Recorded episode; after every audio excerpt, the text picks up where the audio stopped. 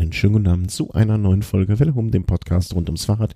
Natürlich derzeit im Fokus unseres äh, unserer Aufmerksamkeit ähm, der Giro d'Italia, der heute vom ja vor der auf der vorgelagerten Insel vor ähm, dem wie heißt das der Fußspitze Italiens ähm, seine Runden gedreht hat. Bitte? Vor dem Stiefel vielleicht. Vor dem Stiefel, ja, vor der Spitze des äh, Stiefels. Und wir, ihr habt ihn schon gehört, äh, wieder mit dabei heute natürlich, ähm, äh, voll Freude, auch wie ich, der gute Thomas aus dem schönen München. Hallo. Hallo, schönen guten Abend. Ja, äh, ausnahmsweise mal an einem Donnerstag ist ungewöhnlich, an einem Feiertag abends ungewöhnlich, aber die äh, Ereignisse erfordern dass man drüber spricht, sozusagen. Und äh, damit das möglichst schnell immer passiert und wir nicht so viele Etappen aufholen müssen, machen wir das heute Abend. Was heute Fahrradfahren? Vatertag oder oder Feiertag oder was auch immer? Was was Schönes Ja, gemacht? auch heute Vormittag und ähm, nachmittags war der Nachmittag natürlich schon reserviert. Ja, da äh, sind wir, haben wir wohl das Gleiche getan, vermute ich einfach mal. Ähm, ich hatte beim letzten Mal prognostiziert, ab 15.30 Uhr ähm, äh, wird, soll, sollte man vor der Glotze sitzen und so ganz, ähm, ähm, so, so ganz schlecht ähm, lief das ja nicht. Ähm, dann, äh, dann, also diese Prognose und ähm, ja, das, äh, ich habe mich selber dran gehalten, saß um 15.30 Uhr vor der Glotze und das hat alles gut funktioniert. Ähm, aber fangen wir nicht direkt mit heute an, auch wenn das wahrscheinlich das ist, worüber wir am meisten äh, uns darauf freuen, darüber zu reden. Mhm. Es gilt ja dann doch noch ein paar Etappen insgesamt abzuarbeiten und dann würde ich sagen, wir hatten das äh, gesprochen das letzte Mal, als es von äh, ähm, Sonntagabend, als es von Jerusalem nach Italien rüberging. Transfer hat alles gut geklappt, soweit ich das mitbekommen habe, keine großen Auffälligkeiten. Ähm, ja, also es gab da, glaube ich, schon ein oder zwei Mannschaften, die sich beschwert hatten, dass ähm, im Flugzeug die Klimaanlagen nicht richtig eingestellt waren und ähm, daher der ein oder andere Fahrer hinterher Husten hatte. Aber ansonsten hat alles geklappt. Also wenn das jetzt das Größte, ich denke mir, wenn man sich darüber beschwert, äh, dann, dann ähm, ist es schon okay. Ähm, ging, ging dann weiter auf äh, Sizilien, ähm, wie wir schon angekündigt haben, mit Etappe Nummer vier ähm, die ich mir nur in der Zusammenfassung angeguckt habe. Ähm, und äh, ja, es war das von uns angekündigte Sägezahnprofil. Und ähm, am Ende, ähm, eine Frage hätte ich da direkt auch gehabt, äh, noch dazu. Ich, mir war das gar nicht aufgefallen, dass das äh, Team des späteren Siegers dann auch seine Trikots gewechselt hatte. Also beim Zeitfahren habe ich, äh, ist mir entweder keiner von denen aufgefallen oder, oder das, das hat mich am, am Anfang sehr verwirrt. Vielleicht für die Leute, die auch verwirrt waren und diese Regelung nicht kennen, nochmal zusammengefasst, man darf einmal pro Saison sein Trikot wechseln. Also sein Outfit. Genau, dem einhergehend ist es dann wohl auch so, dass man da ja zumindest ähm, am, am Teamnamen so ein bisschen was rumschrauben darf. Genau. Also das Team, was wir normalerweise unter dem Namen Lotto Sudal kennen, ähm, heißt beim Giro d'Italia nicht so, sondern es heißt Lotto Fix All. Und dieses Fix All ist scheinbar ein besonderes Produkt der Firma, was dort beworben werden soll. Mhm. Also ja, das hat mich äh, dann, aber das war beim Zeitfahren auch schon. Ja, ja, das ist ja? äh, den kompletten Giro über so. Ah, okay. Nee, das hatte ich, äh, beim Zeitfahren hatte ich das nicht mit, mit, äh, also das war mir da irgendwie nicht aufgefallen oder habe ich nicht mitbekommen oder habe durch Zufall keinen Lottofahrer gesehen. Ähm, auf jeden Fall hat mich das sehr verwirrt. Ähm, ja, das berühmte äh, Sägezahnprofil, was wir erwähnt haben, nicht wirklich schwer, nicht wirklich leicht.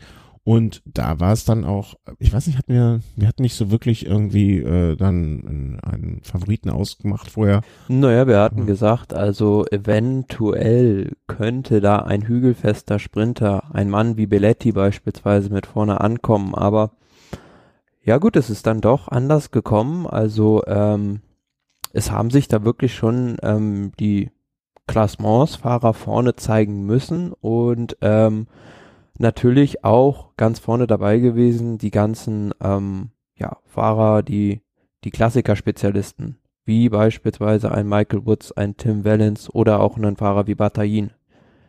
Ja.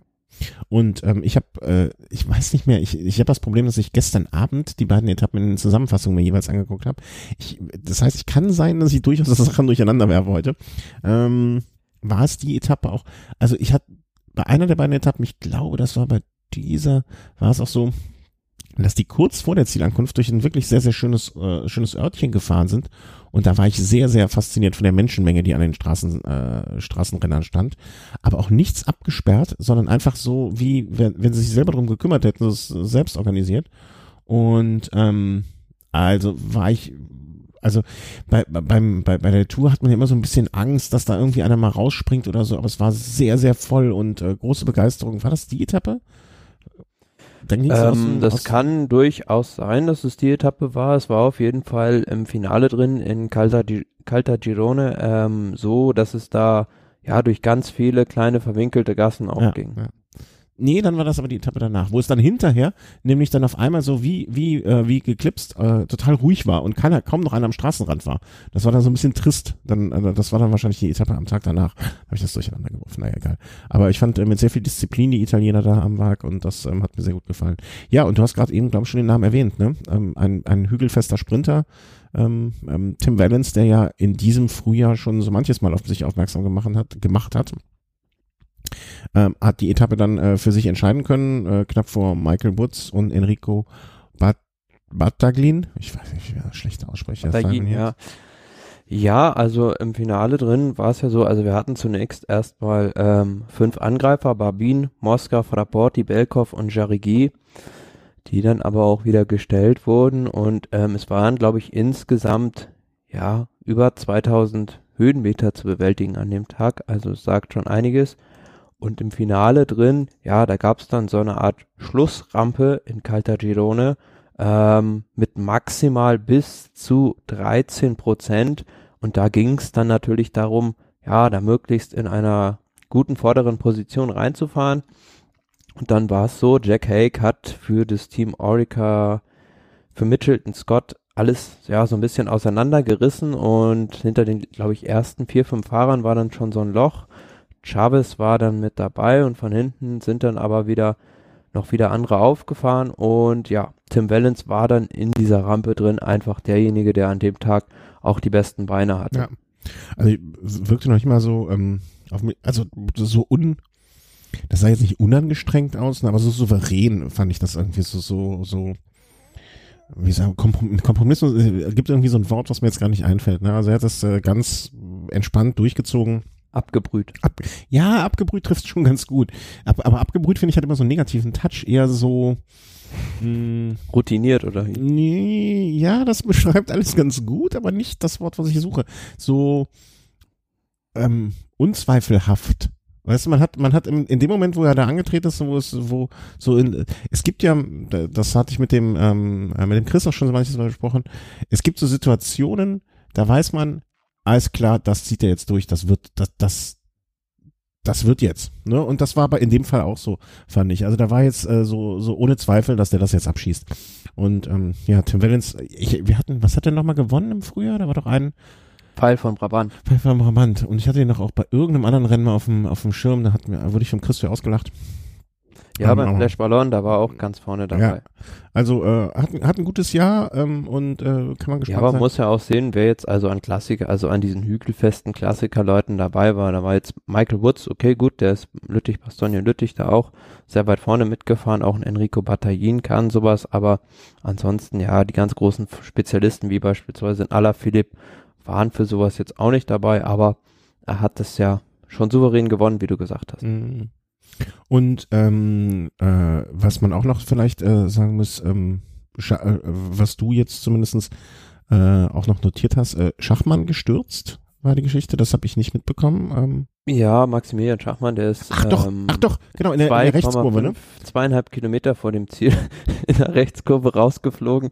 Er ist gerade ausgefahren, einfach. Ja, mit einem Zuschauer kollidiert und kollidiert und ähm, ja, hat sich dann aber noch wieder ganz ganz formidabel zurückgearbeitet und ähm, Platz 21 mit nur 10 Sekunden Rückstand geholt. Ja, schade. Also hätte man gerne gesehen, was da vielleicht, ne, also da wären jetzt gut und gerne na, ohne diesen Sturz so zehn Plätze vor, weiter nach vorne wäre wahrscheinlich kein großes Mindestens, ja. Also das ist einfach so, scheint ja jetzt so sein Ding zu sein, diese ja, kurzen knackigen Anstiege, die recht steil sind, das, das kann er scheinbar sehr gut, hat man jetzt beim Flash Ballon auch gesehen oder jetzt halt auch auf der Etappe, ja, und schade, dass er da einen Sturz gehabt hat. Und äh, Chris Froome ähm, äh, ist sogar noch äh, ohne Sturz, äh, hat es geschafft, nach ihm reinzukommen. Der hat wohl irgendwann zwischendurch mal die, die richtige Gruppe verpasst. Ja, es hieß hinterher im Kommuniqué von Sky, dass er da ähm, eingebaut gewesen ist und deshalb da so ein bisschen den Anschluss verpasst hatte. Und ähm, dann hat man sich zwar bemüht, ihn da wieder nach vorne ranzubringen, aber letzten Endes waren es dann doch 21 Sekunden, die er da auf die Besten kassiert hat. Ja, und ich will nicht sagen, dass das jetzt äh, den Giro entscheidet, aber am Ende des Tages ne, 21 Sekunden haben oder nicht haben und das auf alle Favoriten, ähm, das kann nicht im Sinne von Froome sein oder kann nicht im Sinne von Team Sky sein, was er sich da, ja, Entschuldigung, was er sich da eingepackt hat. Ne? Also ähm, hat ihn dann auch, ich glaube, in der Gesamtwertung lag er dann auf die, Ja, ist er dann nochmal einen Platz von 19 auf 20 runtergerutscht mit 55 Sekunden nach der Etappe. Ja, genau. Also wenn man sich das mal anschaut, äh, wenn, wenn so das Ergebnis ähm, in äh, Rom wäre, wäre Maximilian Schachmann mit Platz 6 äh, definitiv zufrieden gewesen. Gehe ich mal davon aus. Ja. Und ja, und ähm, am Ende des Tages, Rowan Dennis konnte da seine Sekunde, sein Sekündchen, was er auf Tom de Moulin an Vorsprung hat, verteidigen, weil er ja da auch mit der zweiten Gruppe reingekommen ist die vier Sekunden Rückstand hatte, zusammen mit Tom Dumoulin. Also der hat da Manndeckung betrieben. Ja, ähm, also alles richtig gemacht an dieser Stelle auch für ihn. Würde ich sagen, ohne weitere Verzögerung äh, gehen wir auch zur nächsten Etappe über. Das war dann die Ja, die nächste Etappe, fünf? Etappe Nummer 5 von Agrigento nach Santa Nifa. Ein ähnliches Profil wie die vorige Etappe, nur im Finale nicht ganz so schwierig. Also es gab da nicht so eine super steile Schlussrampe. Nichtsdestotrotz war auch das sehr, sehr anspruchsvoll.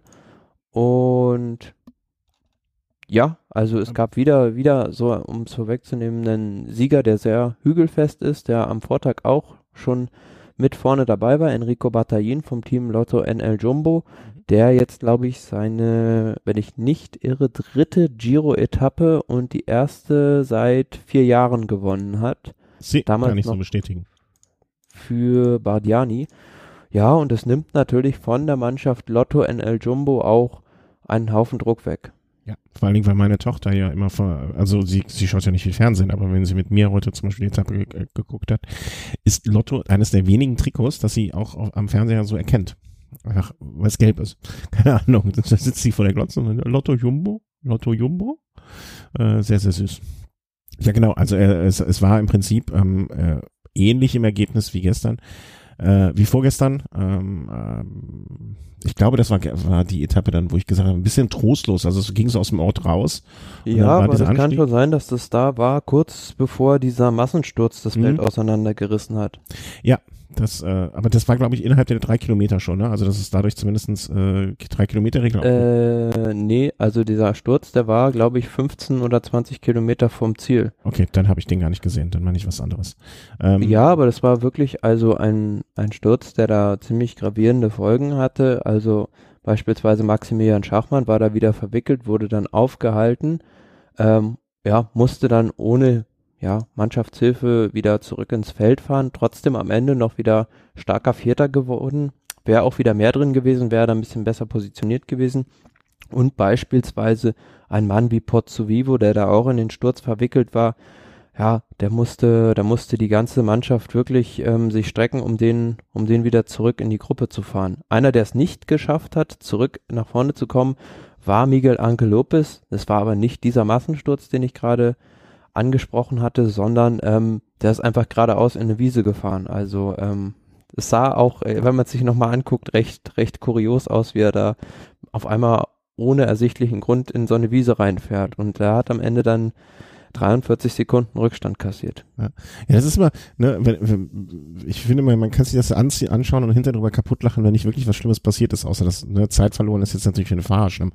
Aber keine großen gesundheitlichen Einschränkungen sozusagen, ähm, erwischt hat das auch Rüdiger Selig, der ja da, äh, der sozusagen nach, ich glaube, durch diesen Sturz oder durch, äh, wo er auch drin war, ähm, weiß nicht, ob er sich da verletzt hat, aber er hat auf jeden Fall, ist er heute nicht mehr angetreten. Nee, der ist krank gewesen. Also okay. man war auch schon, glaube ich, auf einer Etappe war er als letzter reingekommen. Ich glaube, auf der vorigen Etappe, wenn ich mich nicht irre, gestern, war er, glaube ich. Als, gestern.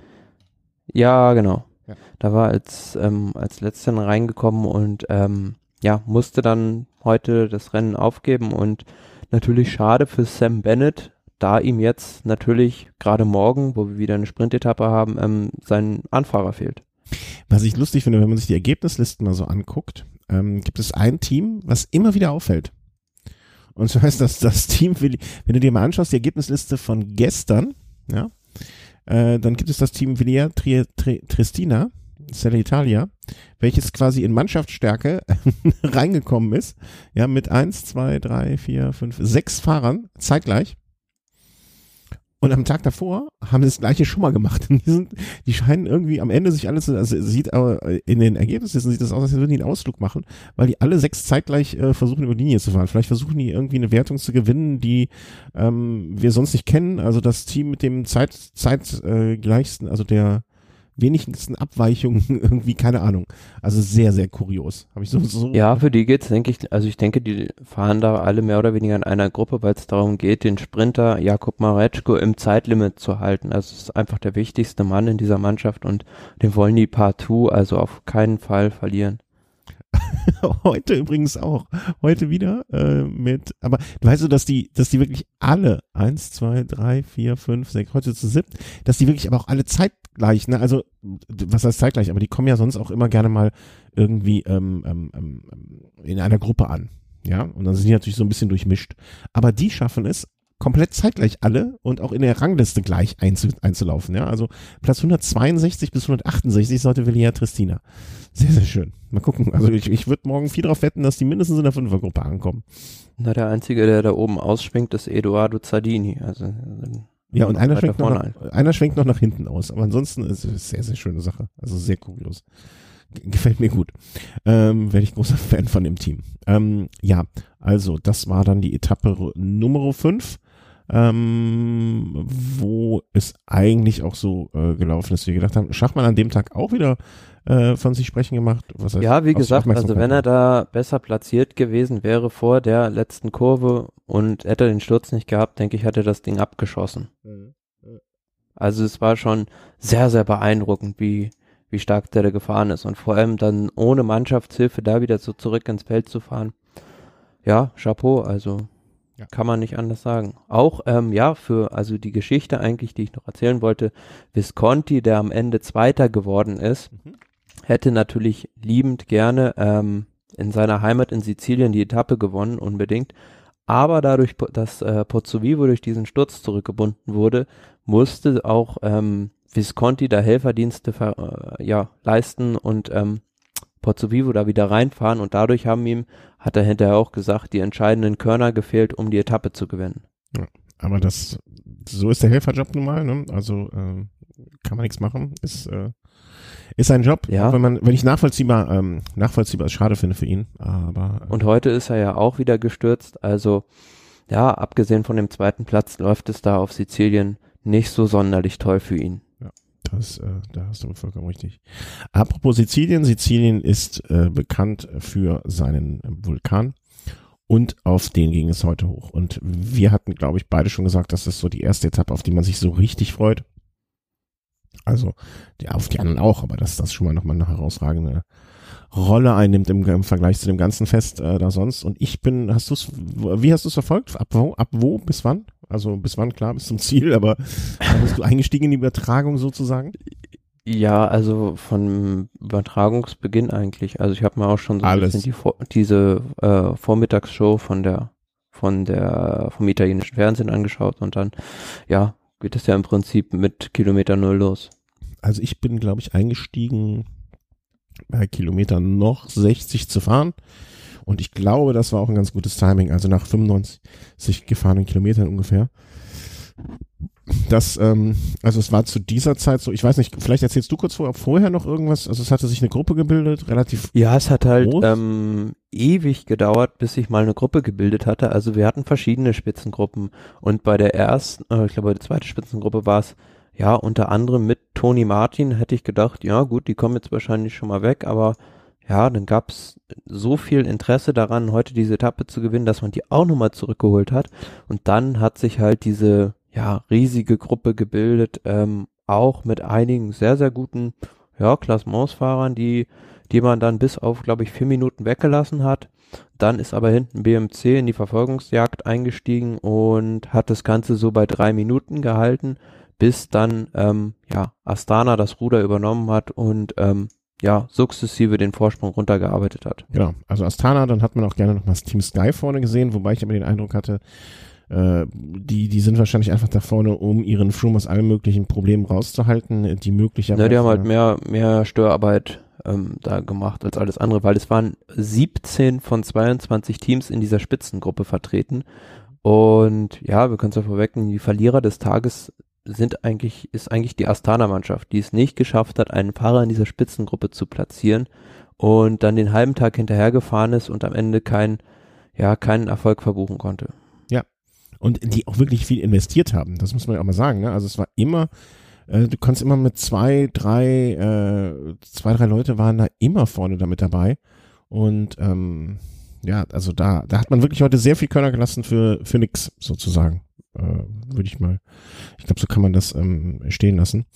Ähm, Steigen wir vielleicht, also ich glaube, mein Einstieg war zeitlich, ne, äh, Gruppe stand, dann das übliche Spiel, ne, also alle fahren hinterher. Abstand bleibt gleich und warten, warten, warten. Vor allen Dingen bei einer Etappe, wo ja das äh, Streckenprofil es so eindeutig macht, dass es am Ende ähm, darum geht, die Kohlen aus dem Feuer zu holen. Und irgendwann, ich glaube so, man sagte so ab Kilometer 15 oder so etwas noch äh, vor Ende der Etappe ähm, ging es dann richtig los. Und ja, wie soll man das beschreiben? Also es zeigten sich relativ schnell viele der, äh, der ähm, äh, Favoriten vorne. Wichtig noch in dieser 29er-Gruppe vor allen Dingen, wie ich es angekündigt habe, was ich mal betonen möchte hier, war einer der beiden Scott-Fahrer, nämlich ähm, Chavez. Ja, also es waren da verschiedene Leute, die im Klassement Ambitionen haben. Beispielsweise Chavez, wie du ihn schon erwähnt hast, ja. oder aber auch ein Mann wie Sergio Luis Henao. Genau. Ja, da kann man jetzt sagen, der hat da zwar irgendwo als Polizist für Chris Froome agiert, aber ja, zwischenzeitlich sah es dann doch recht gut aus für die Gruppe und ähm, es wäre natürlich auch eine Option dann gewesen, wenn der weit weggekommen wäre, wenn der halt mal drei, vier Minuten hat, dann ja, kriegst du die auch nicht wieder so schnell zurückgefahren. Mhm. Und ähm, im, am, im letzten Anstieg äh, war es dann so, dass diese Gruppe so peu à peu, ohne dass man es richtig so mitbekommen hat, immer weniger wurden. Also es fiel hinten immer mal wieder. Äh, mir ist es mehr dadurch aufgefallen, dass äh, sozusagen das Hauptfeld oder die Hauptangriffgruppe wieder jemand überholte. Die aus den 29 wurden dann langsam, aber sicher immer weniger und äh, waren irgendwann, ich, ich fand nochmal so einen entscheidenden Punkt gab es, als sie noch zu viert unterwegs waren. Da war nur noch Chavez. Äh, wer war noch? Ähm, Joe G. Wie heißt der von Cipollini, der dabei war? Ähm, nimm, nimm, nimm, nimm, nimm, nimm. Ja gut, der erste, der halt auch richtig attackiert hat, war Giulio Ciccone. Genau, den meinte ich. Die Ani-Mannschaft, der, ähm, halt, die haben halt gesehen, dass die müssen jetzt unbedingt was machen, weil hinten war das Feld dann irgendwann ja auf eine Minute ungefähr dran und ja, das zu verteidigen auf diesen letzten zehn Kilometern wird ganz, ganz schwer, haben die natürlich auch gesehen. Und Chicone hat es dann als erster probiert. Ja, und dann ähm, sind halt die anderen immer hinterhergesprungen, Hinao beispielsweise, der da ein, zweimal die Lücke geschlossen hat. Mhm. Ja, und irgendwann war es dann halt so, dass ähm, Chavez so fünf Kilometer vor dem Ziel gesagt hat, jetzt zünde ich meine Rakete und fahre hier voll Schub den Rest hoch. Übrigens, eine, äh, fandst du das Rad, die Lackierung von dem Henao-Rad fand ich übrigens sehr, sehr ansprechend.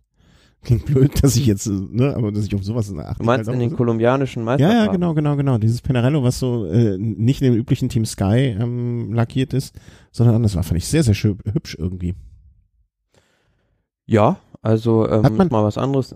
Ja, und hat man auch sonst nicht gesehen, ne? Auf das, das die, also, ne, dass jetzt heute ein ähm, Dennis in, in einem rosa, auf dem rosa Rad gefahren ist oder damals, äh, wie heißt der hier nochmal, der Kolumbia, äh, der kleine Kolum, ähm, ähm, Quintana auch auf dem rosa Rad unterwegs, okay, das finde ich persönlich ein bisschen zu viel des Guten.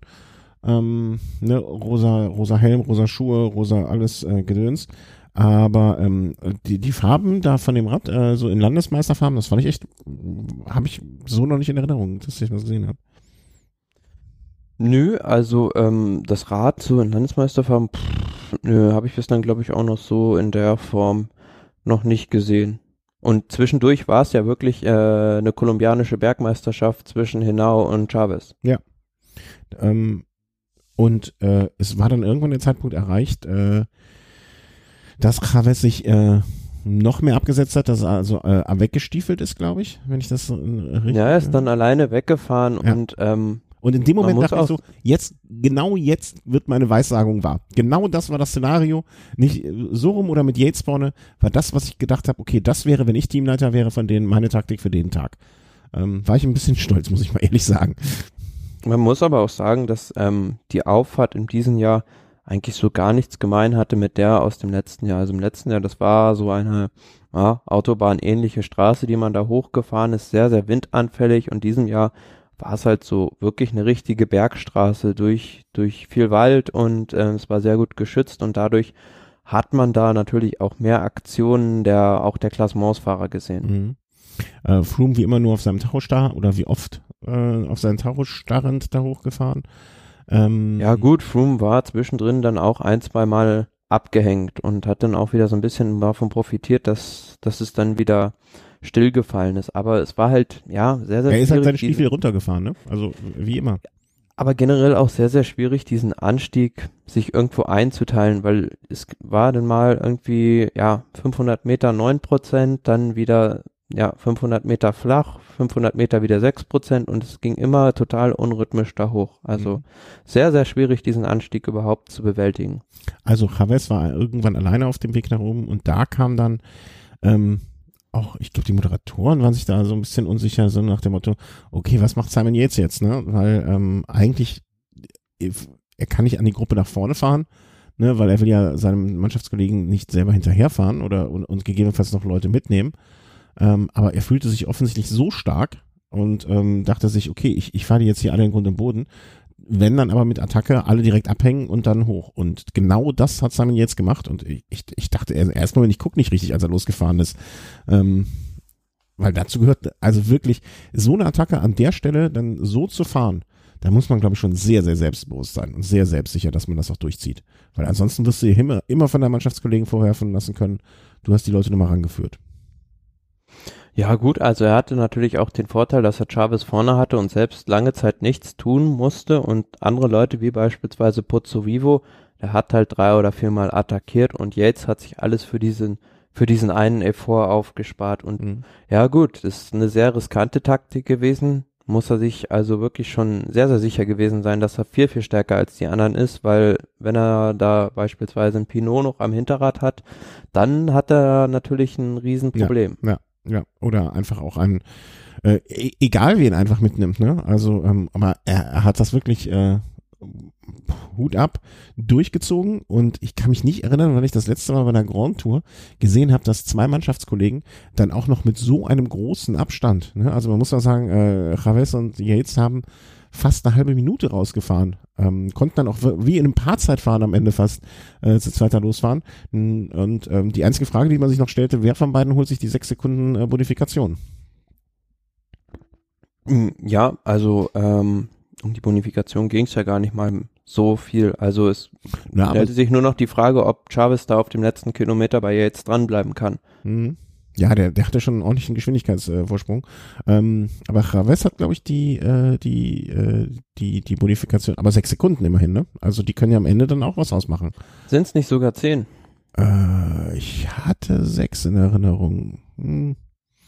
Äh, müssen wir mal nachschlagen. Also, äh, aber das. Äh, ja, aber da, da, das ist halt immer die Frage, was man, was man denn als, als Yates beispielsweise macht, ob diese vier Sekunden wirklich so viel wert sind oder ob dir die Stimmung in der Mannschaft mehr wert ist. Also Ja, ja, klar. das war, das war halt so, ja, ein, ein ungeschriebenes Gesetz des Radsports sozusagen. Also dieser Deal, ich übernehme das Leader-Trikot und du darfst dafür die Etappe gewinnen. Und in dem Fall war es halt noch was ganz Besonderes, falls der eigene, eigene Teamkollege war. Und ja, für mich heute mal wieder so ein Moment, ähm, in den der Radsport halt ge, gestrahlt hat, weil es ist Ja. dann doch noch möglich, dass, dass es sowas gibt wie, was die Franzosen Beau Geste nennen, also so eine, eine höfliche Geste und ähm, Sportsgeist halt, Mhm. dass, dass, dass ich nicht meinen Teamkollegen 150 Kilometer oder wie lange er vorne war in der Flucht verhungern lasse und dann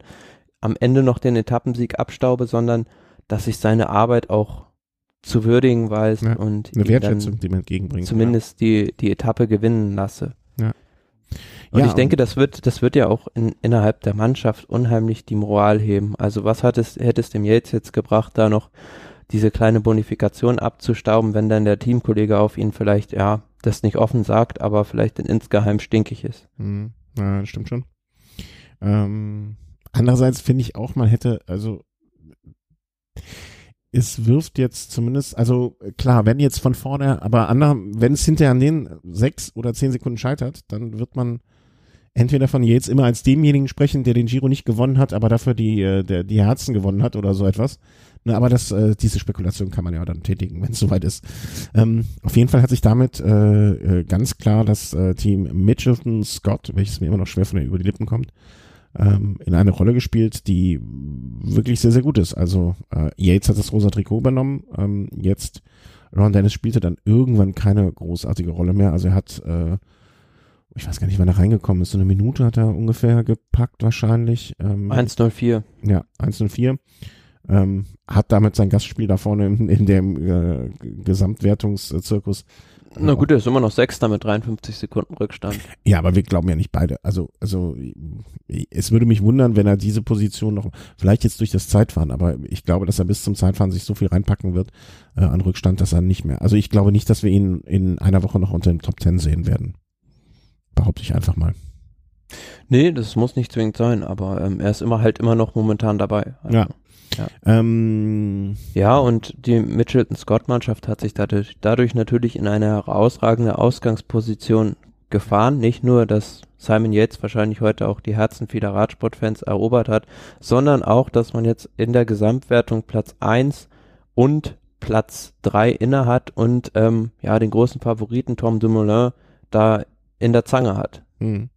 also ab jetzt werden sie immer ähm, äh, Yates oder Chavez versuchen, äh, einer attackiert und alle anderen, anderen, müssen hinterherfahren. Ne? Und wenn die zwei sich gut verstehen, was nach dieser Aktion heute äh, man von ausgehen kann, ähm, wird das äh, vielleicht das entscheidende Moment sein äh, des Giros heute, ne? also gewesen sein. Also dass die zwei sich diese Situation so und das das hat mich auch so gefreut also das das das war wie geplant oder also das war wirklich generalstabsmäßig und äh, wenn ich sportlicher Leiter wäre und morgens so einen Plan hätte und äh, würde sagen pass mal auf wir versuchen das und das was jetzt auch kein großartiger überraschender Plan war ne? wenn ich da schon letzte Woche Sendung darauf hinweise dann ist Ja, es aber gut, irgendwie es muss dann aber auch klappen und man muss wirklich also ne Chavez oder Yates einer von beiden muss in diese Gruppe kommen diese Gruppe muss irgendwann Ja, aber ich glaube nicht, dass die geplant haben, einen ihrer Kapitäne in die Gruppe zu schicken, weil meinst du nicht auf, also Chavez war vor der Etappe, glaube ich, auch im Bereich von einer Minute oder ein bisschen mehr. Normalerweise unter normalen Umständen lässt den keine Mannschaft fahren. Also vor allem nicht in einer Gruppe mit mehr als vier Minuten oder so. Mhm. Also das ist schon eine außergewöhnliche Situation gewesen, die man bei einer Grand Tour so in der Art und Weise auch nicht erlebt. Dadurch bedingt, dass halt wie vorhin schon angesprochen, 17 von 22 Mannschaften da vorne Fahrer dabei hatten und beispielsweise Sky, die hatten halt mit Hinau auch einen Fahrer, wo sie gesagt haben, ja, sind wir ganz zufrieden, wenn der jetzt vielleicht dann auch mal, ja, so drei, vier Minuten oder so ungefähr vielleicht ähm, vor den anderen Favoriten liegt oder ja, halt auch die anderen Mannschaften, die auch gute Leute dabei hatten. Also von daher waren eigentlich nur BMC und Astana in der Pflicht und es war noch viel, viel Glück dabei, dass BMC überhaupt gesagt hat, wir wollen das Liedertrikot heute nochmal verteidigen. Ach ja, also ich, ich, ich stelle mir gerade dann vor, ähm, wie, wie die sportlichen Leiter von ähm, Mitchelton Scott äh, so den ganzen Tag hinten äh, irgendwie im Auto sitzen und ihr Glück gar nicht fassen können, dass sie in diese glückliche Situation reingekommen sind. Und ähm, äh, ja, also äh, rundherum alles gut gelaufen für die. Und äh, jede, irgendwie war das so ein Tag, glaube ich, bei denen, wo jede Entscheidung, die sie auch getroffen haben, so 100% die richtige war. Und äh, Ja, er hat ja auch mit Jack Hake da noch einen Helfer dabei. Also er musste selbst gar nicht so viel jetzt im Wind fahren überhaupt. Und ähm, von daher war es dann war es dann für ihn auch noch eine günstige Situation. Aber ja, generell, wenn wir mal so ein bisschen jetzt auf die Etappe nochmal eingehen, auf das Abschneiden der Favoriten, ist halt alles zum Schluss recht eng beieinander geblieben. Man konnte aber unterwegs dann doch schon so die ein oder andere Tendenz vielleicht ablesen. Also wir haben gesehen, gerade schon gesagt, Froome, der war da ein ums andere Mal abgehängt, aber desto länger der Berg eigentlich wurde, desto besser wurde er auch. Mhm. Ähm, Tom Dumoulin, da hätte ich jetzt eigentlich auch vielleicht ein bisschen mehr erwartet, weil ich hätte gedacht, der Anstieg liegt ihm mehr, aber im letzten Jahr hätte, hätte ich gesagt, ähm, ja, der fährt er jetzt locker wieder hin, aber er hatte doch auch bei der ein oder anderen Tempoverschärfung zu kämpfen. Wer für mich sehr, sehr stark war, stark aussah, war Pozzo Vivo, Bennett und auch Thibaut Pinot, der jede Attacke gut mitgefahren ist, mhm. die Kräfte gut eingeteilt hat und dann auch noch zum Schluss eine Bonifikation eingeheimst hat. Aru ein Schatten irgendwie, ne? also es war so war wirklich, wirklich, ja, irgendwie also, wirklich da irgendwie so. Hatte ich, ich, ich habe mich immer gefragt, ist der noch da? Ist der noch da oder ist er nicht mehr da? Ähnlich, ähnlich wie bei Froome, war zwischendurch auch immer wieder abgehängt, hat sich aber immer wieder rangekämpft und ähm, ist halt einfach da nicht kaputt zu kriegen gewesen. Und ähm, kann natürlich auch sein, wie wir es vorher schon mal gesagt haben, dass er jetzt dann auch erst so langsam in, in die Form findet, die er halt braucht. Auch ein Lopez hat es unter unterschiedliche Male probiert ist aber auch nicht richtig weggekommen. Also der Sturz scheint ihn da nicht so sehr zu beeinträchtigen, als dass er da nicht ähm, ja noch irgendwo eine Rolle im Gesamtklassement spielen könnte. Mhm. Ja, also es war war aber ähm, klingt jetzt blöd, aber fand ich irgendwie eine, es war eine schöne Etappe. Also es, es, ich hatte bei solchen Etappen, wo man sich darauf freut, habe ich immer die Sorge, oh, oh, oh, ob, ob das wirklich jetzt auch dann das hält, was es verspricht. Ne? Ich weiß jedes Mal, wenn wenn der wenn Alp d'Huez oder äh, der Ventoux äh, auf dem Etappenplan stehen, sitze ich den kompletten Anstieg vor der Glotze und habe eigentlich fast meist fast immer Angst, dass irgendwie es doch nicht so toll wird wie gedacht. Und heute hatte ich zwischendurch auch so, als ich äh, hier in unserem Haushalt ankündigte, ab 15.30 Uhr das mit Papa nicht mehr zu rechnen, da sitze ich vor der Glotze, ähm, dachte ich mir so, hoffentlich lohnt sich das auch bei dem schönen Wetter. Aber äh, hat es definitiv. Also so, so eine Geschichte, dass äh, aus einem Team zwei Fahrer ähm, das so abschießen, dass ein Plan oder Nicht-Plan äh, oder eine, äh, ein Reagieren auf Situationen so gut gelingt, ähm, das habe ich in der Form äh, schon lange nicht mehr gesehen. Oder was heißt lange nicht mehr gesehen, aber es ist, äh, war schon herausragend. Ja, also muss man sich lange zurückerinnern, dass mal eine, eine Mannschaft bei einer Bergankunft Platz eins und zwei da belegt hat. Also ich glaube im letzten Jahr bei der Vuelta war es glaube ich Pools und Froome, die am Angliru hinter Contador angekommen sind aber ansonsten muss ich da auch, glaube ich, etwas länger zurückdenken. Ja. Und aber eine Mannschaft, auch und auch in dem Stil. Ne? Also das jetzt aus einer, aus, aus einer äh, Gruppe von Favoriten von sieben, acht Leuten dann vielleicht mal zwei äh, dann das gemeinsam da abschließen, okay. Aber das eine aus der Ausreißergruppe, äh, noch der andere, also dieses Attackieren der Favoritengruppe mit dem Risiko, sie an den eigenen Mannschaftskameraden ranzufahren. Das ja, also wie gesagt, also da hätte wäre ich gerne mal, ähm, hätte ich gerne im Mannschaftsmagen gesessen, was da über den Funk kommuniziert wurde, ob das jetzt ähm, selbst die Initiative von Yates war oder ob er angewiesen wurde, ähm, jetzt noch zu versuchen zu attackieren, weil ähm, ja, also ich, ich glaube eher, dass er das selbst entschlossen hat in dem Moment, weil er einfach gesehen hat oder gefühlt hat, dass er einfach unheimlich stark ist. Ja. Also es war auf jeden Fall äh, ne, wahrscheinlich in, in dem Auto, also wenn wenn ich als sportlicher Leiter in dem Auto gesessen hätte und mir hätte Simon jetzt gesagt, pass auf, äh, ich fahre jetzt, ich fahre die kaputt, ich fahre jetzt weg, ne, ähm, hätte ich erstmal gedacht, oh Gott, oh Gott, oh Gott, oh Gott, oh Gott. Und dann hätte er attackiert und hätte ich da gesessen und hätte gesagt, oh Gott, oh Gott, oh Gott, oh Gott, oh Gott, oh Gott, oh Gott, oh Gott. Also ähm, da hätte, da hätte ich, glaube ich, habe mein Leben noch nie Fingernägel knabbern, geknabbert, aber da hätte ich, glaube ich, angefangen. Ähm, weil es ja schon ein gewiss, also ein gewisses Risiko mit sich gebracht hat. Und es war wirklich ähm, Hut ab. Also Simon Yates hat sich heute, heute bei mir ein bisschen in die Herzen gefahren, muss ich sagen, mit der ganzen Aktion. Ich bin ab jetzt Team Yates auch wenn es äh, relativ einfach ist, das jetzt zu machen nach dieser Aktion, ne, dann für ihn zu sein, aber ähm, der hat sich heute bei mir definitiv äh, in, ins Herz gefahren. Ähm, ja, und vor allem auch ein Fahrer wie Chavez, also das eigentlich ähm, wurde auch mal zum beliebtesten Fahrer im Feld gewählt, weil ähm, der hat halt immer ein Lächeln auf den Lippen. Und ähm, ja, gestern irgendwo habe ich auch eine kleine Reportage über ihn gesehen, ähm, dass er das jetzt der, da war der, der Arzt, der ihn damals nach diesem Sturz bei der Trofeo Laiguelgia wieder hergerichtet hat, da und ähm, ja, der Chavez hatte ihn da zum Giro eingeladen und ähm, war sehr, sehr froh, dass der, dass der da war, weil die meisten Ärzte hatten ihm gesagt, dass er nie wieder irgendwie Sport betreiben kann und ähm, es ist dann doch möglich gewesen, dass er jetzt wieder auf dem Niveau Rad fährt, aber es war auch dann krass zu sehen, also der hat halt ähm, einmal halb über den Rücken so, so eine krasse Narbe, also der wurde ja. da auseinandergenommen und wieder zusammengesetzt. Oh, will ich gar nicht hören. Hör auf damit. Ja, aber jetzt nochmal, vielleicht haben wir jetzt über die Gewinner des Tages gesprochen, sprechen wir ein bisschen über die Verlierer. Astana haben wir schon angesprochen. Ja. Die, die zwar Lopez da, heute. Da möchte ich heute Abend auch, da geht, da kriegt keiner Nachtisch vorm zu Bett gehen. ja, die zwar Lopez vorne in der Favoritengruppe mit dabei hatten, haben aber so ziemlich den ganzen Tag arbeiten müssen, viele Kräfte verschlissen. Ein Peo Bilbao hatte jetzt auch nur 49 Sekunden Rückstand, liegt in der Gesamtwertung immer noch mit 1.03 auf Platz 7.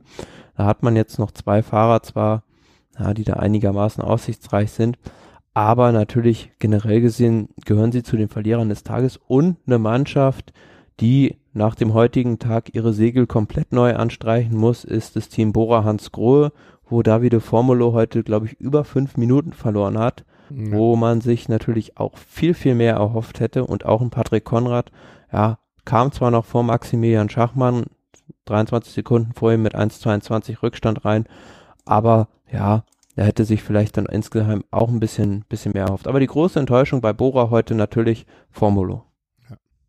Und äh, Schachmann hat dann heute auch zumindest so viel einkassiert, dass er sein weißes Trikot äh, abgeben musste.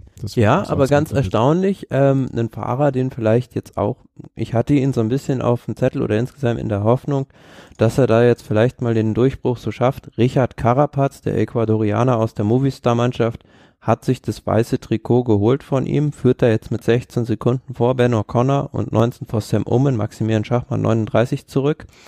Und ja, generell zeigt sich halt, Carapaz scheint da jetzt der stärkste Fahrer in der Movistar-Mannschaft zusammen mit Betancourt zu sein, die da, ja, vielleicht als Duo auch noch einiges ausrichten können. Und vielleicht ist das ja auch, äh, wir hatten uns vorher gefragt, was, äh, was, was kann so das Ziel von, äh, von Movistar sein? Vielleicht ist das ja ausgerechnet das Ziel, ne?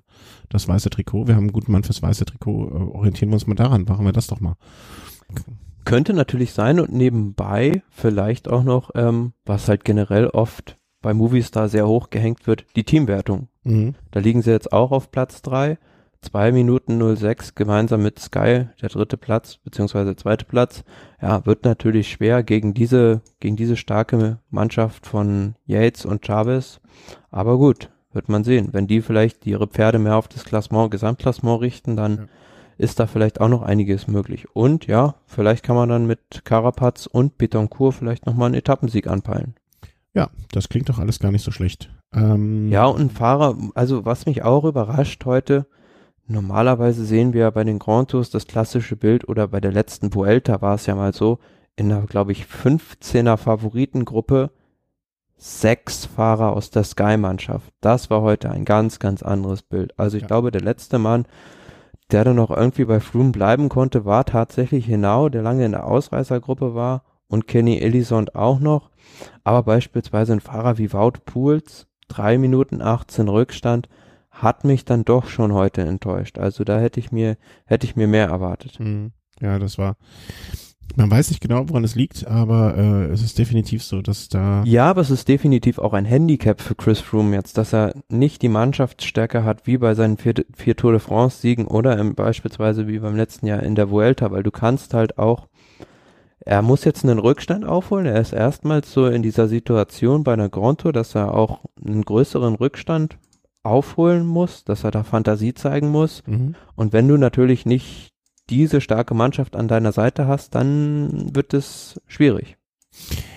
Ja, aber da, ich sage mal so, ähm, bis dato äh, ähm, äh, war es ja immer so, dass, dass er in dieser komfortablen Situation war und deswegen nicht das von dir angesprochene ähm, äh, kreative Moment äh, irgendwie ähm, ähm, ausspielen musste. Ähm, vielleicht ist es jetzt auch mal so, dass wenn er in diese Situation gebracht wird oder dazu gezwungen wird, um es mal so rum zu sagen. Ähm, vielleicht wird das jetzt auch mal wieder so ein bisschen, ähm, ja, kann er dadurch Sympathien gewinnen oder, oder kann er, hat er die Möglichkeit, äh, sich von einer anderen Seite zu zeigen, um es mal positiv zu formulieren. das auf jeden Fall, ja. Und vielleicht noch zwei Worte zu Froome.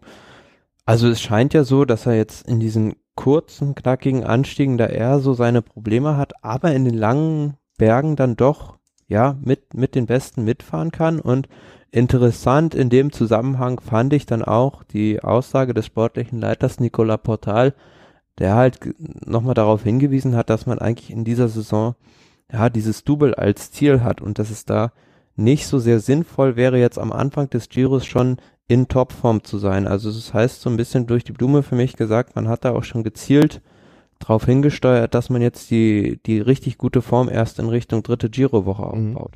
Also werden wir dann in der äh, zweiten, in der dritten Woche, Ende der zweiten Woche die Attacken von Aru und äh, Flum dann bekommen. Kann gut sein, ja, es kann gut sein. Und ähm, vielleicht auch haben das die anderen auch so ein bisschen im Hinterkopf, dass sie da jetzt bei den nächsten beiden Bergankünften auf die Tube drücken müssen, um denen noch ein bisschen, bisschen Zeit abzunehmen. Auch denke ich, die, die beiden Orica-Fahrer, äh, beziehungsweise Mitchelton-Scott-Fahrer, Yates und Chavez, die sind halt mit ihrer Form momentan auch schon fast am Limit. Ist denn die Frage, ob die das auch in der dritten Woche noch halten können.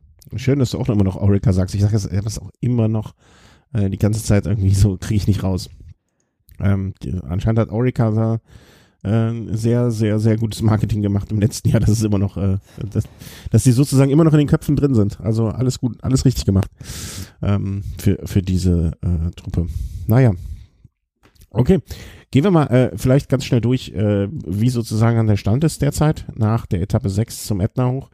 Äh, Gesamtklassement, äh, wie gerade eben schon gesagt, äh, Dumoulin äh, auf Platz 2 eingekesselt von Simon Yates, der das rosa Trikot hat, und Chavez auf Platz 3. Insgesamt 16 Sekunden für Dumoulin, 26 für Chavez.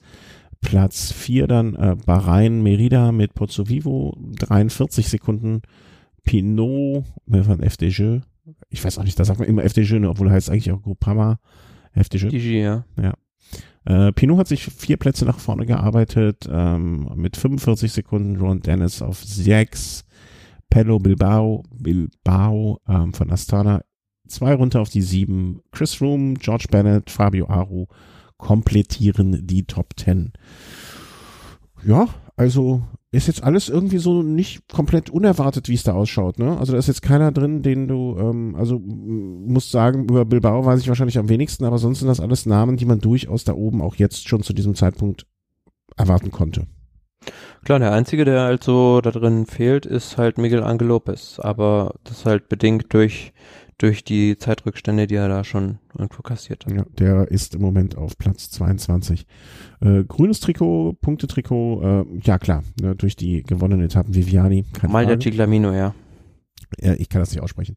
äh, weißes Trikot hatten wir eben schon äh, angesprochen. Äh, Carapaz, äh, Richard, Richard, ein schöner Vorname, Richard Carapaz von Team Movie. Äh, Bergtrikot, heute ja, klar. hat sich Chavez geholt natürlich, dadurch, dass er da ähm, die Bergankunft gewonnen hat, hat er auch automatisch eine riesen Punktzahl auf sein Konto, nämlich jetzt 35. Yates da auf zwei, Pinot auf drei und Enrico Barbin, der es vorher inne hatte, ja, der ist heute drei Plätze natürlich nach unten get äh, getaumelt und ist jetzt nur noch auf Platz vier. Und, und die ja, ich wollte eine, eine Sache dazu sagen.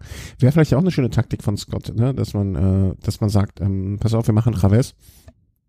Ähm, lassen wir jetzt möglichst oft irgendwie vorne attackieren und der holt sich dann die Bernd das Berg-Trikot. Ne? Wäre ja auch eine sehr, sehr, ja, ich meine, könnten, könnte das Team wahrscheinlich auch gut leben, beide Trikots äh, nach oben äh, tragen. Ja, aber überleg mal, was ist mehr wert? Zwei Podiumsplätze oder ein ja, Podiumsplatz okay. und das Bergtrikot? Also da wird, da wird, denke ich, die Mannschaft dann auch eher sagen, dass es eher ein nettes Mitbringsel, wenn wir das jetzt noch haben, irgendwie das ja, Bergtrikot. Okay, was man natürlich taktisch machen könnte, man könnte jetzt einem Fahrer, mh, hm, weiß ich nicht, beispielsweise ähm, ein Chicone, der jetzt da, glaube ich, auch schon recht weit zurück ist, oder einem anderen Fahrer ähm, ermöglichen, in das Bergtrikot zu schlüpfen, dem die Punkte überlassen und den sich sozusagen als Alliierten schaffen. Mhm, ja, das stimmt. Mannschaftswertung habe ich dich eben unterbrochen. Äh, klar, also nach einem Tag wie heute äh, ist das offensichtlich äh, Mitchelton Scott vor Team Sky und Movies. Da hast du eben schon erwähnt. Äh, Astana, dann ja, auf Platz 4 und Amirate, FDG, Team Sunweb und so weiter und so fort und so geht's weiter. Ähm, wobei das, glaube ich, immer noch das die unwichtigste Wertung sozusagen ist von allen. Ja, es kommt drauf an. Also bei manchen Teams wird es halt sehr hoch angesehen und manche, die sagen, ja gut, das ist uns jetzt nicht so von Bedeutung. Ja, aber ähm, trotzdem, ich finde es immer noch eine Erwähnung wert und ähm, wie, wie du eben sagtest, ne, Team Movie legt da Mehrwert drauf. Ähm, äh, schön, dass sie es dann auch weiter vorne sich da einräumen haben. Morgen, um jetzt mal ähm, vielleicht so ein bisschen äh, in die Vorschau schon zu gehen, was uns jetzt erwartet in den kommenden Tagen. Äh, morgen gibt es dann die Etappe, äh, die in Pizzo startet. Pizzo, der Ort, wo ich letztes Jahr, glaube ich, war, im Urlaub oder vor zwei Jahren, letztes Jahr. Naja, wurscht. War schön da. Ähm, Pizzo und es wird dann eine Flachetappe am Meer entlang geben. Zwei mehr oder minder. Sind das überhaupt gewertete? Nee, ne? Das ist, das ist alles flach. Ja, es gibt keine Bergwertung. Keine Bergwertung. Ähm, geht's nach Praia Amare. 160 Kilometer flach. Wind kann eine Rolle spielen. Also ich habe es da einigermaßen windig in Erinnerung gehabt, als wir da waren. Ähm, und das war jetzt ungefähr auch zu dieser Zeit. Aber am Ende des Tages, der letzte Kilometer ist, glaube ich, topflach. Geht's leicht bergab und dann nur noch immer geradeaus. Also immer geradeaus weiß ich gar nicht, ne? aber zumindest flach. Ähm, das wird morgen, äh, wird's Viviani machen oder nicht? Ist die Frage, die man sich, glaube ich, im Moment einfach so stellen muss. Ja, also ja, wir sind halt den ganzen Tag, wie du gesagt hast, am Meer und da könnte, wie gesagt, der Wind vielleicht eine Rolle spielen. Apropos Meer, wusstest du eigentlich, dass wir heute in der einzigen Provinz in Italien waren, die keinen Meerzugang hat, in Enna? Nee. ist die einzige, Ballast tatsächlich die, 100. die einzige Provinz, also die da nach einer Umstrukturierung keinen Zugang mehr zum Meer hat. Aber ähm, ich rechne, wie gesagt, auch damit eigentlich, dass es einen Massensprint gibt, aber es könnte natürlich sein, ja, ähm, ich denke, die Mannschaft Mitchelton Scott wäre vielleicht auch gar nicht so, die wäre sehr froh darum, wenn sie das rosa Trikot jetzt nochmal abgeben könnten. Also die werden, da denke ich, einer Ausreißergruppe nicht im Weg stehen. Und dann ist halt die Frage, haben so viele andere Teams wie Quickstep beispielsweise noch ein Interesse daran, einen Massensprint herbeizuführen? Mhm. Vielleicht schafft es auch mal eine Ausreißergruppe. Da zudem die Etappe ja noch recht kurz ist mit 160 Kilometern. Okay, ja, interessante Theorie. Stimmt, wir sind noch relativ früh. Wir sind jetzt bei Etappe 6 gewesen. Ähm, jetzt nur noch mal das rosa Trikot ein bisschen rund gehen lassen, bevor man es dann sich äh, wiederholt äh, klingt. Und vor allen Dingen, ähm, wenn ich jetzt schon auf den nächsten Tag dann äh, überleiten darf, äh, am nächsten Tag gibt's dann eine Bergankunft, äh, vielleicht auch die Kräfte dafür schon. Scheint mir auch nicht die allerdümmste Idee zu sein. Äh, lange Etappe mit Bergankunft, nicht der allerschwerste Berg, also eher so eine Rollergeschichte, behaupte ich mal. Aber, ja, Montevergine ist halt ein klassischer Rollerberg. Also Ja. da kommt in der Regel eine Gruppe von 10, 15 Leuten an. Und ich glaube, das letzte Mal, als wir da oben waren, hat sogar ein Ausreißer Bart de Klerk gewonnen, 2011 oder 2012. Aber auf jeden Fall ist es, ist es wirklich ein Rollerberg. Also da kann man jetzt nicht super viel Zeit rausfahren. Also es wird Mhm. zwar sehr schnelles Rennen werden, aber ja. Ja, aber mit 200, 210 Kilometern auch ein, ähm, ein langer Tag einfach, ne? Und dann sich morgen, morgen die Beine, ich will nicht sagen die Beine hochnehmen, aber morgen vielleicht mal das ein oder andere Korn drin lassen, anstatt das rauszuhauen, äh, ist wahrscheinlich keine schlechte Idee. Deswegen äh, finde ich die Theorie, dass morgen das rosa Trikot nochmal wechselt an irgendwie ein, ja, ein ambitioniertes Team. Vielleicht versuchen es die Leute von Willi, Villiers, ist, äh, ne, hier, äh, vielleicht fahren die morgen mit sieben Leuten weg, mal vorne, ne? Kann ja auch sein, dass die Wir mal brauchen aber wirklich viel Vorsprung dann. ja, ähm, ja, okay, stimmt. Die bräuchten sehr, sehr viel Vorsprung. Ähm, nee, aber das äh, klingt für mich sehr plausibel, ähm, dass das passiert. Ja, weil du müsstest das Trikot dann ja, wenn wir mal überlegen, dann ähm, nach den beiden Bergetappen wird es dann ja schon ganz, ganz schwierig, das nochmal an einen Ausreißer abzugeben. Man muss es ja im Prinzip schon durchziehen. Also im Zeitfahren würdest du es dann wahrscheinlich sowieso nochmal an Tom Dumoulin verlieren. Ja. Aber ansonsten mit, und zumal du nur noch acht Fahrer hast, ist dann natürlich immer die Frage. Wobei, ähm, wer weiß, wie, äh, also wann ist das Zeit? Also, ne, Tom Dumoulin, wie viel wird er rausfahren? Also das wird eh schon eine spannende Das Kiste. ist ja schon ähm, sehr spannend. Also das erste Zeitfahren kann man das schlecht als Referenzpunkt nehmen, Ja. weil das war halt mit diesen ja, Anstiegen auch gespickt und da war halt ein Yates auch nicht weit weg von Tom Dumoulin, aber das zweite Zeitfahren, wenn man sich da mal das Profil aufruft, dann sieht man, das sind 34,2 Kilometer zwischen Trento und Rovereto, die fast komplett flach sind. Also es gibt da zwar ein, zwei kleine Wellen drin, aber das ist halt sowas, ja, wo so ein Roller wie Tom Dumoulin brutal schnell langbrettern kann. Ja, das stimmt. Und ich rechne jetzt mal, also ist meine Einschätzung, so um die zweieinhalb Minuten wird er auf einen Yates rausfahren. Und auch rechne ich damit, wenn Tom Dumoulin die Form aus dem ersten Zeitfahren hat, dass er einem Froome ungefähr eine Minute abnimmt. Ich sehe gerade, nur um mal ein, ähm, eine, eine, ein, ein Beispiel äh, aufzugreifen, beim letztjährigen Zeitfahren der Vuelta hat Simon Yates, okay, das wird man hoffentlich nicht vergleichen können, auf 47, äh, auf, auf ähm, 40 äh, Kilometer auf Chris Froome sechs Minuten sich eingepackt. Aber da war es wahrscheinlich eh schon alles gelaufen und hat nur noch die Beine hochgemacht. Naja, da war er auch in der Klasse, im Klassement nicht mehr ja, ja, aussichtsreich. Ja, okay. Also von daher war das eher ohne. Ja, ja, ohne, ist, kann man nicht als Referenz sehen. Ne? Und ansonsten, ähm, ich habe jetzt einfach mal durchgescrollt, so ein bisschen, was er in den letzten Jahren äh, an Zeitfahren hingelegt hat. Ähm, ich glaube, es kam bei keinem Zeitfahren so viel äh, auf so viel an wie jetzt bei dem. Ähm, deswegen. Ja, aber wie gesagt, das, das Problem haben ja jetzt nicht nur die beiden Mitchelton Scott Fahrer, sondern alle die da vorne in der Gesamtwertung ja. rum, rum, rumfahren, über denen schwebt das Damoklesschwert Tom Dumoulin. Also das ist ihr großes Problem. Dem müssen sie unbedingt Zeit abnehmen. Ja. Und das gemeinsam am besten. Ja. Insofern sieht es jetzt vielleicht schöner aus für die Mannschaft, aber in der Pole Position befindet sich nach wie vor Tom Dumoulin. Alles im grünen Bereich. Ja, aber wer, wer weiß. Er hat sich heute nicht besonders stark gezeigt. Ne? Auch nicht, er hat auch keine Schwäche sich erlaubt. Ne? Aber das war jetzt nicht irgendwie äh, so, dass man sagt, oh, Tom Dumoulin, das, äh, da setze ich jetzt noch mal einen Zehner mehr drauf. Behaupte ich einfach mal, als bisher. Ähm, nee. Dann die Etappe vielleicht am Sonntag. Genau, das ist die äh, Etappe Nummer 9 von Pesco Sanita nach Gran Sasso d'Italia. Äh, auch wieder lang, 225 Kilometer. Ähm, Ganz ja. lange Etappe und vor allem auch viel schwieriger als die vorige Etappe nach Montevergine, weil man zwischendrin schon einen Berg drin, also es geht eigentlich auch nur rauf und runter, einen Berg, der auf 1252 Meter führt, zwar nur zweite Kategorie, dann geht's runter und dann haben wir einen ganz, ganz langen Schlussanstieg. Mhm. Also dieser, dieser wie lange geht der? Von 167, also ungefähr 26 Kilometer. Natürlich zwischendrin ist nochmal so eine ja. Ach, mal, Moment, da möchte ich aber, ich widerspreche dir sehr, sehr ungern. Aber ich behaupte jetzt einfach mal, der ist 47 Kilometer lang. Weil man kann, je nachdem, wo man ihn anfangen lässt, ne? Also man könnte. Ja, wenn du jetzt, wenn du jetzt die erste, die Erstkategorie Bergwertung davor noch dazu rechnest, dann ja. ähm, kommt es hin, ja. Also ein Knüppel, knüppelhartes Ding. Ja, vor allem man fährt da von 382 Meter auf fast 2200 Meter rauf. Mhm. Also da, da das könnte auch nochmal Montag dann der Ruhetag. Man muss sich also nicht irgendwie ähm, jetzt besonders schonen oder so. Das könnte wirklich ein ganz, ganz großes Fest werden. Äh, wieder so ein Tag, wo man sich sagt, okay, hoffentlich wird's, hoffentlich äh, investiere ich jetzt nicht zu viel Freude rein.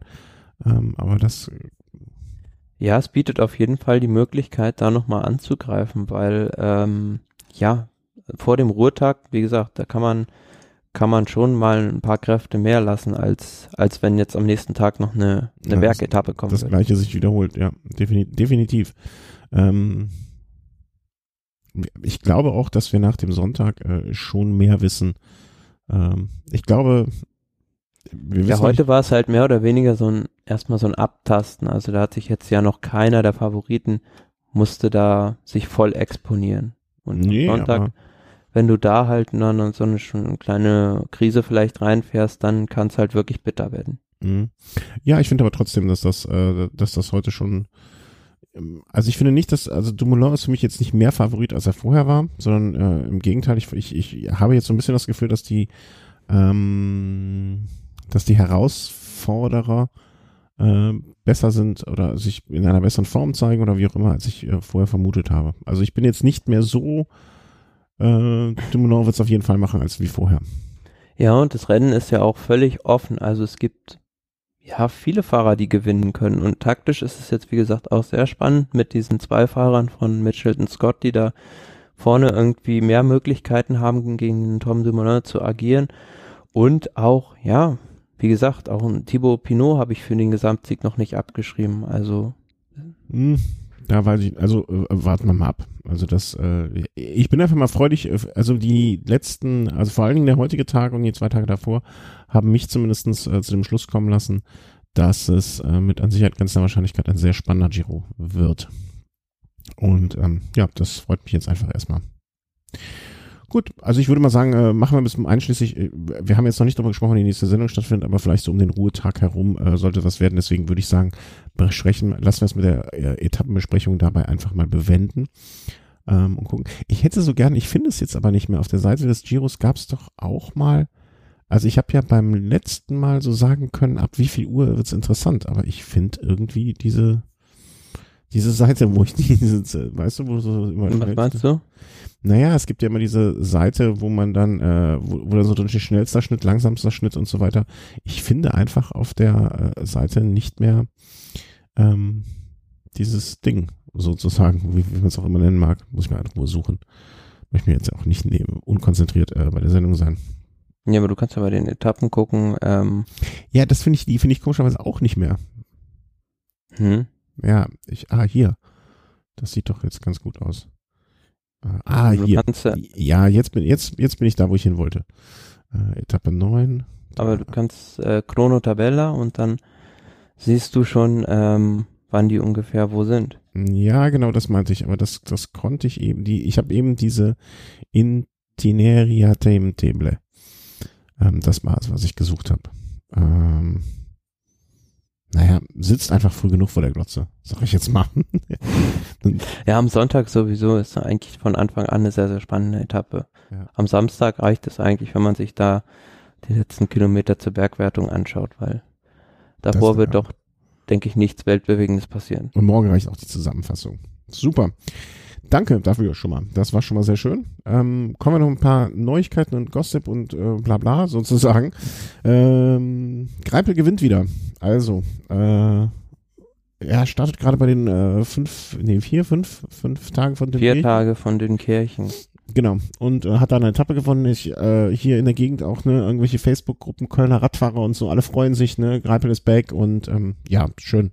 Einfach, ne? Also irgendwie hat den, äh, für die, die sich nicht mehr erinnern können, äh, es war bei Mailand Remo, dass er sich das Schlüsselbein gebrochen hat und ähm, offensichtlich arbeitet er wieder an seiner Tourform und äh, feiert den ersten Sieg. Auch dort wahrscheinlich, ich habe jetzt nicht gesehen, äh, was waren denn dann noch so für Jungs am Start? Ähm, Ja, also Sprint Elite war da jetzt mit Sicherheit nicht am Start, aber ist natürlich wieder nach der Verletzung jetzt so ein klassisches Rennen, um nur wieder den Rhythmus aufzunehmen und ähm, ja, wie gesagt, es war auch übrigens sein 150. Sieg als Profi. Also ich weiß momentan nicht so viele Profis, die diese Bilanz, die aktiv sind, noch, die das aufweisen können. Also ähm, eh ein Fahrer, ja, der viel gerollt ist und ähm, ich bin mal gespannt, wie lange er Ja, noch fährt. ja, er hat, also wenn man es jetzt mal vergleicht, vier Prof Profisiege mehr als Mark Cavendish. Ja, aber wie sagte Mark Cavendish, äh, wie äußert er sich damals, die fucking kleinen, kleinen Rennen oder so, ne? Also, äh, also diesen, Natürlich hat er, hat er irgendwo diese, diese 30 Tour de France Etappensieger als Argumentationspunkt auf seiner Seite, aber ich will nicht sagen, dass die Siege von André Greipel qualitativ minderwertiger sind. nee, und ich glaube auch, dass die, ähm, dass man, ich glaube, wenn die beiden mal irgendwie so beide ihre Karriere beendet haben und dann sich nach zehn Jahren mal wieder treffen, äh, sie waren ja nicht die besten Freunde und sie werden es wahrscheinlich auch nicht mehr werden, aber dann werden sie beide mit gehörigem Respekt voneinander sprechen können. Das kann ich mir schon gut vorstellen. Ne, ich, eine andere Zahl, um es mal einzuordnen, ähm, also Marcel Kittel, jetzt natürlich schon ein paar Jährchen jünger noch, ne, der hat 88 Profisiege. Das ist also auch im Vergleich jetzt äh, dazu, äh, da, fehlen noch ein paar, um mit einem André Greipel mal sich auf eine äh, Stufe zu heben. Sollte man auch mal so im Hinterkopf haben. Ne? Klar, Marcel Kittel hat noch sieben Jahre mehr. Wenn er jetzt äh, jeden, jedes Jahr noch acht Siege einfährt, ne, dann, dann sind sie auf einem Niveau. Äh, mal gucken, ob das passieren wird. Bin gespannt. Ja, Marcel Kittel, der sich übrigens gerade in Kalifornien im Höhentrainingslager befindet und startet dann jetzt auch ab Sonntag, glaube ich, bei der Kalifornien-Rundfahrt. Auch immer ein, schön, ein, ein schönes Rennen, ne? also vor allen Dingen mit schöner Berichterstattung, mit schönen Bildern und so. Da habe ich auch immer mal gerne mal so eine Zusammenfassung mir angeschaut. Und vor allen Dingen haben die bestimmt auch schönes Wetter In Kalifornien. Aber ist, ist da nicht auch, auch wieder Wassernot gerade? In Kalifornien? Mhm. Ähm, ja, das weiß ich nicht genau, aber auf jeden Fall musste jetzt auf der Etappe zur Gibraltar Road, dieser traditionellen Bergankunft, die Strecke umgeleitet werden, weil die Straße da von dem letzten, ähm, ja, von der letzten Naturkatastrophe noch so sehr verwüstet war. Es war, glaube ich, eine Überschwemmung Anfang des Jahres. Ja. Das geht ja dann oft einher, die Wassernot und dann später die Überschwemmung. Nun ja, nun ja. Ähm, und äh, ja, schön, dass André Greipel wieder gewinnen kann, dass er wieder äh, im Sattel sitzt und zwar so gut, dass er äh, vorne mitfährt. Und alles Gute für die weitere Vorbereitung zur Tour de France. Und ähm, ja, als letzten Punkt von heute, erzähl mal, du warst im Kino. Nach dem ersten. ja, tatsächlich schon wieder. Also ähm, so viel Kino hat es schon lange nicht mehr.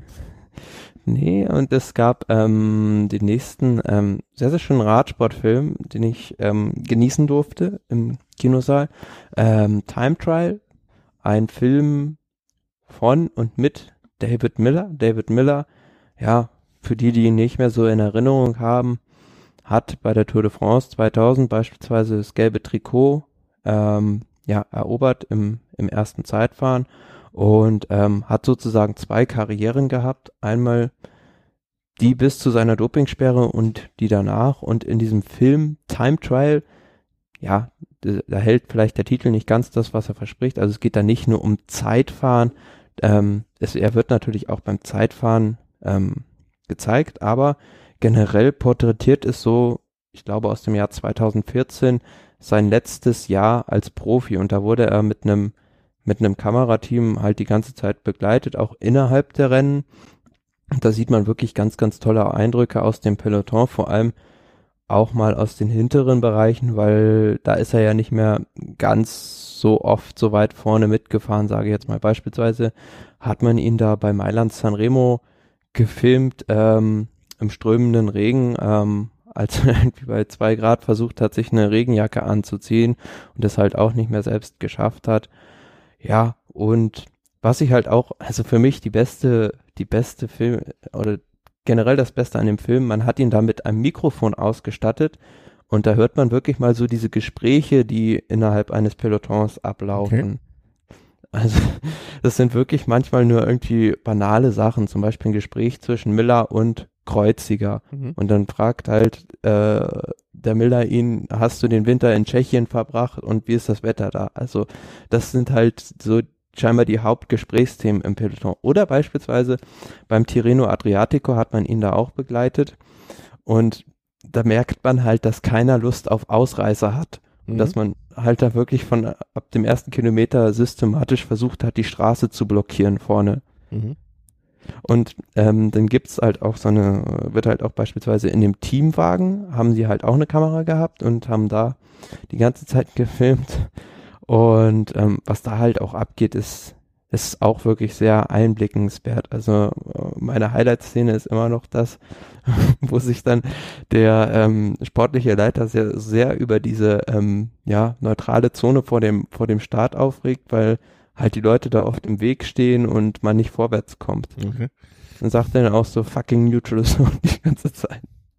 Also äh, Unterhaltung, großer Unterhaltungswert. Ähm, äh, ich frage jetzt ähm, mal einfach auf Englisch alles, ne? Also äh, Englisch mächtig wäre schon von Vorteil, oder ist es uns Titel? Klar, der Film ist auf Englisch, mhm. aber ähm, alles relativ gut verständlich, gut ähm, an den diesen, wie sagt man, dem schottischen Akzent, den David Miller da hat, ein bisschen gewöhnen. Aber ähm, ja, er war übrigens auch äh, selbst vor Ort und ah. ähm, hat so ein bisschen erzählt, wie das Ganze entstanden ist. Und ja, insgeheim hat er auch gesagt, er hätte sich das gewünscht, dass es vielleicht 2009, 2000 bis 2012 der Film entstanden wäre, wo er halt noch wirklich vorne vorne mitgefahren ist im mhm. Peloton. Mhm.